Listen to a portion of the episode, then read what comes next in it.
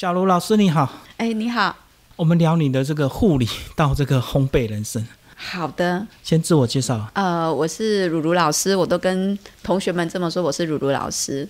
那其实最早最早走护理，其实是一个兴趣跟热忱，因为我喜欢跟人家有一些交谈。那从以前在病房，那我都遇到很好的老师跟很好的病人。那到后面走到长照，后面几年九十四年回来嘉义之后呢，我就走长照这个部分。那长照其实会遇到很多，呃，什么问题都有，因为我们从轻症、重症，包括到现在的失智症，都有照顾过这样病人。因为那个时候还没结婚嘛，所以长期的上大夜班。那大夜班其实上久了没感觉，但是我们要轮班，轮班其实是很累的。就是会有时差的问题，那到后来慢慢的，呃，就想说我要转换跑道，所以就慢慢的走了不同的路线。好，你讲九十四年回家，那时候什么原因？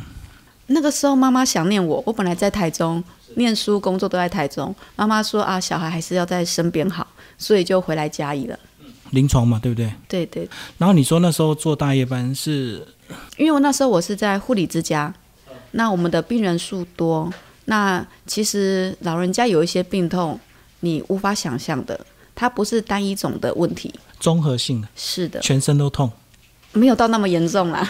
就是你要知道他可能是发生什么样的状况，啊需要去做处理。可是有时候他们不是会习惯性的这个，就是为了跟你多互动，希望有人关心，那很正常，那很正常。我们其实不管哪一个班，我觉得护理人员的好处就是我们真的是很有耐心，会对待我们的病患的要求。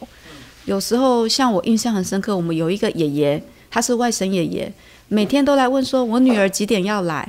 因为他女儿就会带着儿子、带着先生，每天固定八点来看他，所以他每天都在等。对，每天都问小姐现在几点钟，在等他的女儿。那我们就会一次一次的告诉他啊，最后还帮他写字条，写在手上，告诉他说：“哦，几点几分，小孩女儿要过来。”这样。对，其实我觉得我们自己的父母年纪也会大，所以其实。失智症是很常见的问题，所以有这样的经验，我觉得以后如果父母大家遇到这样问题，我们都是可以轻松的去面对的。好，那你人生最大转折是不是就结婚，对不对？你本来就不想结婚，结婚是最大的冒险，结婚真的是人生中最大的冒险。你为什么一开始就不想结婚？因为我觉得我一个人自由自在啊，我一个人自由自在，我为什么一定要踏入一个婚姻？好像一个约束、一个绑住自己的感觉。对，所以就没有特别的想要步入婚姻，就很快遇到，就很快就结婚这样子吗？没有哎，我先生跟我求婚求了快两年，对，后来觉得这个人真的是，嗯，第一个是他孝顺，那第二个我觉得好像可以试试看婚姻这一部分，好像也可以，所以因为这样才结婚的。然后后来有了小孩之后，你的职场就完全不一样，就在家为主了。呃，其实结婚的当下，先生就希望我辞掉工作。他说啊，结了婚，那我们也没有太多的开销，我们也没有什么房贷、车贷，自己都有，所以就是在家里照顾妈妈、照顾小孩都好，就不要刻意外出了。你职场完全就中断嘞，所以那时候会不会觉得牺牲蛮大的？啊，一开始没有感觉，因为我很俗气，我是百年新娘。我很俗气，说不结婚的人，然后很俗气的当了百年新娘啊！既然这么俗气的当了百年新娘，我自己是这么觉得啦。那我要生一个属龙的小孩，那一年刚好是龙年，然后还好在龙年的最后龙尾巴生了一个属龙的小孩，不然我可能也不想生小孩了。对，所以就这样生了两个孩子。那后后来怎么样接触到你的兴趣？就是你待久了之后就觉得好像要找点事情做这样子吗？呃，其实我的小孩是高需求宝宝。我的老大是高需求宝宝，那照顾他的时候，我完全没有任何的心思想说我要做其他事情，就是完全的投入这个孩子这个家庭。然后直到老二出生后的那一年的母亲节，我突然间开窍了，对，觉得人生不是只有家庭，不是只有孩子要照顾，我自己在哪里？结了婚之后，我的名字没有名字了，你就忘记就哦是谁的妈妈吗？别人说哦某某妈。某某妈好，某某太太没有我自己的名字的，真的是没有了自己。那我就觉得我可以利用照顾小孩的闲暇时间，从我有兴趣的事情开始找回自己。就他们上课的这段时间吗？哎，不是，因为小孩很小，我那时候老大才上幼儿园，才刚上小班，对，那还有一个宝宝，那因为我娘家妈妈有空可以帮我稍微照顾一下宝宝，然后我就想说，我兴趣就是烘焙，烘焙，因为想说一直想要接触，但是一直苦于没有时间。那小孩要吃的东西，我都是自己做。对，那有时候你看网络上或是看书本，总觉得少了什么，所以就开始去学习烘焙。那你烘焙就把你的护理背景结合这样子吗？你会做的特别健康吗？呃，因为有小孩的关系，其实健康的东西都不好吃。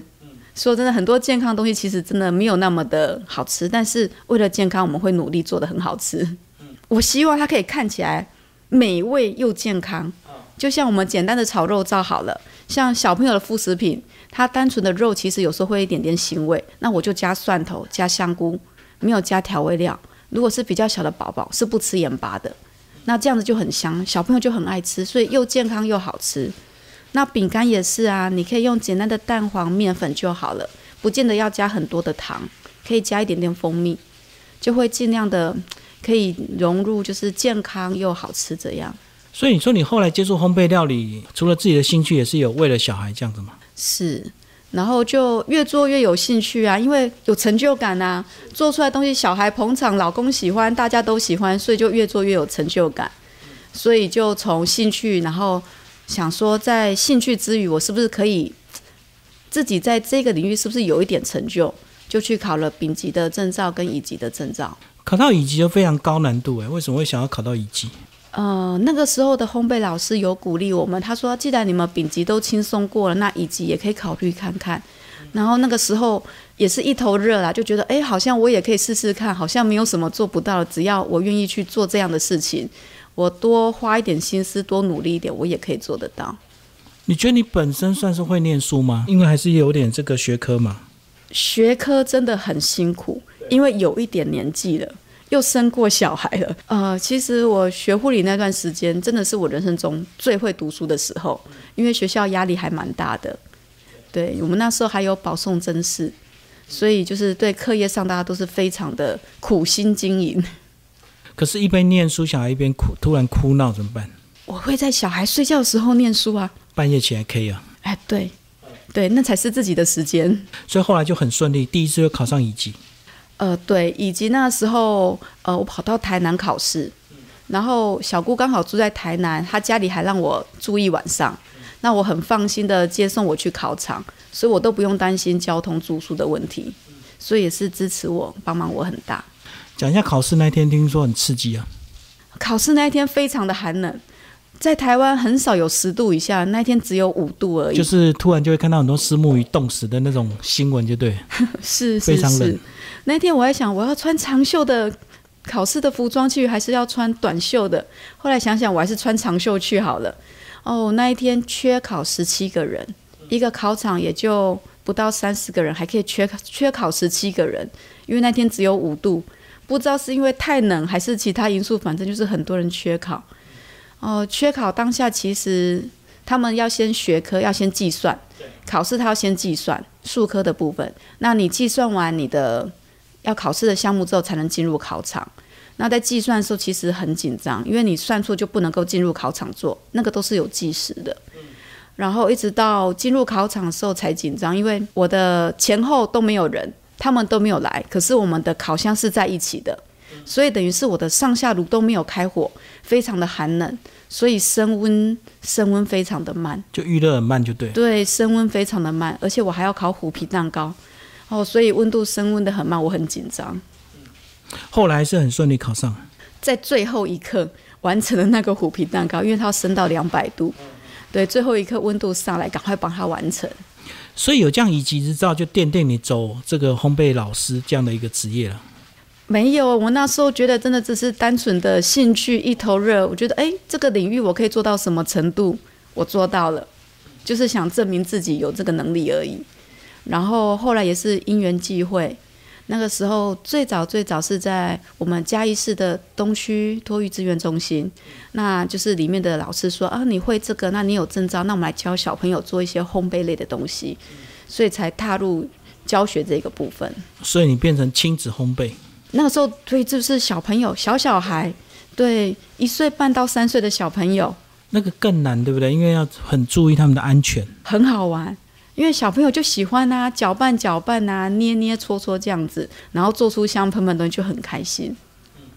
然后就一直越教越范围越来越广，对不对？呃，也是因为兴趣越来越广，对，因为从那时候学烘焙就学到了挤花这个部分，那挤花这部分又特别找了台中的老师去学习美国维尔腾的挤花的技术，从挤花翻糖到塑糖的糖花都有学过，都拿到证照。是一天的课程？哦，不是，好多天，好多天的课程。也是花了快半年的时间完成的。那自然就会去参加比赛，对不对？老师一定会鼓励你们。那个时候倒没有想到要参加比赛，那个时候的兴趣又转到果冻花这个部分。那寻寻觅觅，寻觅了很久，找到了杨晨老师，开始跟他学习果冻花。我很喜欢上杨老师的课，因为在做果冻花的过程当中，其实非常的尽心。我一直觉得我不是个有耐心的人。而且你拿到那个针，又回想到你以前的职业，护理打针，对不对？嗯，好熟悉的工具，有一点点不大一样，又有那么一点点的熟悉。可是你在挤的那个力道，应该是你掌握的比别人好。嗯，因为你常常在打针，可能吧，可能吧。因为我觉得那个时间就是属于我自己的时间，没有小孩，没有家庭，没有别人，就是属于我自己的时间，就是完全的投入里面。不过这样成品应该回去至少小孩可以吃嘛？小孩可以吃，因为它很健康，它没有那个添加色素，都是天然的，所以小孩很爱。然后最捧场的是先生跟妈妈，哦，回去都赞美说：“哦，这个怎么这么美，这么好吃？”所以就是很有成就感，好看又好吃又健康，是非常有成就感。就一直投入到现在，所以你这样变成专业的烘焙老师几年的时间？中间其实断断续续的，断断续续的，从去年开始又回到。幼儿烘焙这个部分，对，也是一个缘分呐。因为我现在有在救国团上，呃，教果冻花跟核果子。那刚好他们去年有一场就是小朋友儿童的营队，缺了一个烘焙老师。那知道我有这样的经历，所以他们承班就问我说啊，可不可以来上课？我说好啊，因为是教比较大的孩子，国小、国中生，对，然后就又回到烘焙这一块。国小、国中是比幼儿更麻烦，因为他太有想法，而且皮，对不对？其实我觉得不会调皮，诶，因为事出必有因嘛。他调皮一定是你上的不好玩，他觉得无聊才调皮啊。可是很多时候你还没讲解，他就自己摸来摸去，工具就动来动去啊，对不对？呃，要有方法，我觉得不管做什么事，读书要有方法，带小孩要有方法，什么都要有方法。你刚说你没有耐心，可是你早期护理工作怎不是需要耐心吗？那个是急。我都说我们是打火队，什么事都很急。我们的上班时间是八小时，就要紧急处理。我要提早三十到四十分钟去把前置这作业做完，我才有办法准时下班。因为事情实在是非常的多，还有突发状况，所以个性是很急的。哦，所以一直在紧急处理，就对病人的各种状况。是，所以个性是比较急的。嗯，你刚讲你以前上过大夜班，那大夜班是不是就可以稍微好一点，跟病人多聊一点？其实这么说好了，很多长辈习惯三点四点多就会起床了。对呀，然后就找人聊天嘛，因为大家都在睡觉，就找护理站嘛。我那时候护理站很热闹呢，有时候就是护理站前面坐了三四台的轮椅，长辈们自己推轮椅出来找你们聊天呢。对，然后我们就准备那种小饼干、苏打饼干，然后他们自己会带自己的罐头奶出来，然后就跟他们一起聊聊天，然后看我这边包药，或是看我这边写字，大家可以一起聊天，还蛮有趣的。会怀念吗？其实那是一段我觉得很开心的时光，因为嗯，很多长辈在家里面没有机会跟他的子女聊天，子女工作，子女忙。那我也觉得家里面的很多长辈，因为我让我的外婆带到两岁，从小就是住在外婆家住到两岁，所以我对长辈的感情就是比较深一点点。对，所以我很喜欢跟他们聊天。最后问你，就是如果说你觉得你没有结婚的话。跟你现在的工作跟生活会不会不一样，或者是会更加的精彩，或者是怎么样的差别？你觉得有没有想过？如果没有结婚的话，变护理长是吧？嗯，那不是我要走的路。我没有，我没有想走护理长这一条路。我可能会去发掘其他的兴趣，然后可能因因为后面我就是读了社工相关的科系嘛，可能会往社服这方面走也说不定。但这就少了那一段跟小孩亲密的互动的时间，呃，那应该也是蛮怀念的吧？尤其在小 baby 一直带到那种吃副食品那段阶段，我是生了小孩才爱小孩的，真的很多人都讲，以前单身都不要不要。因为我遇过很多吵闹的小孩，所以我都会跟小孩说，要当个有礼貌、有规矩的小孩。我不希望你们出去是被人家讲说，哦，那一家小孩很没有礼貌，很没有规矩，己所不欲，勿施于人。所以你把你自己的小孩带的特别的好，也没有特别的好，至少要能够带得出门。可小孩陪伴不是就是耐心吗？就是这样子吗？是是要有耐心。我我觉得就是看每个孩子的需求不同，有的孩子他是需要你事先告诉他的啊，我现在要去什么地方。比如说最可怕就是去超市，小孩看到什么都想摸，都想买，都想拿。对我就说我今天要去，我只有要买牛奶而已，其他东西你可以看看，但是我们不买。他知道这点之后，他就不会吵。他如果要吵，说你吵，那我先走喽，他就不会吵，就跟上来了。所以这样听起来，你带小孩好像蛮有方法的。嗯，就是真的是都凡事要找方法，而且我去上了很多就是呃教养的课程，包括说情绪教育的课程。我现在也是学校的志工老师，那也有在学校做代课的工作。那我觉得不管任何事情，真的都是需要一个方法而已，没有不能做做到的事情，就是需要方法。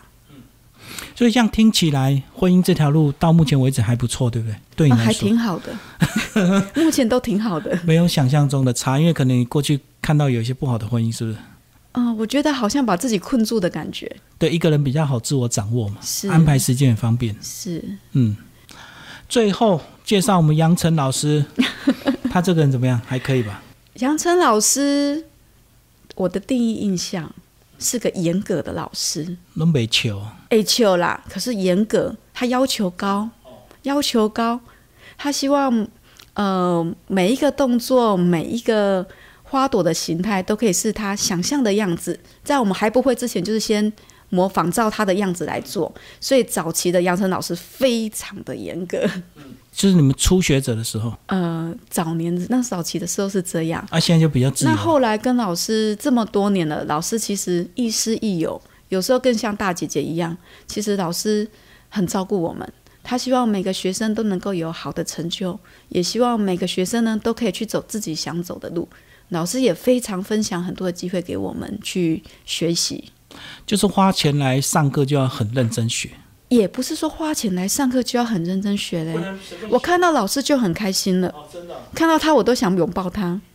只要是放了一个假回来，就觉得啊，老师我们好久不见了，那个感情就已经超越了是一般老像你师的样。妈一样，是吧？没有啦，像大姐姐怎么会像妈妈呢？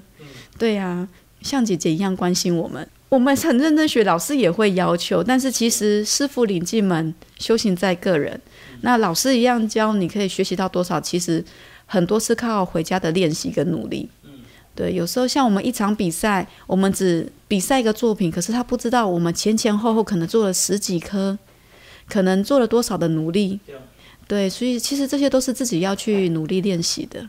所以最后讲你比赛的经验，我比赛的经验最累最累就是高雄小巨蛋那一场，那一场我印象好深刻，那一场真的是累翻了，因为比了三项，报名报了三项不同的果冻，然后累的原因不是做三颗很累，是至少做了有十几颗吧。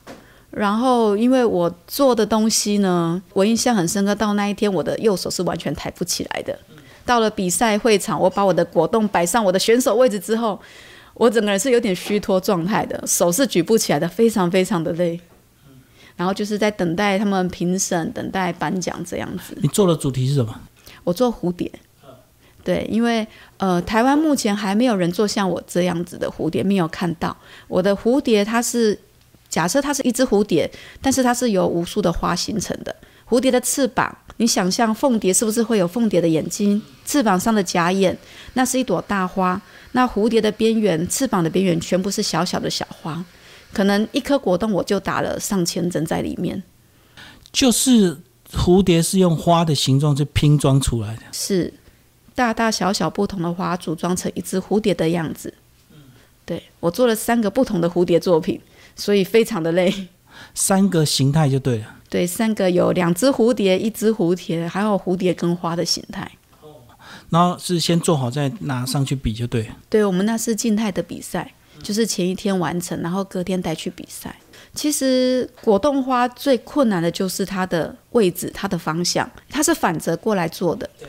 它不像你插花，你插右边它就在右边，你插左边就在左边。它是你要反过来想象，哦，它翻过来之后，它是靠右、靠左还是什么样子？想要仿真又想要有那个形态出来，其实是有难度的。所以它可以边做边翻，边做边翻，稍微看一下，还是全部一次做好再翻。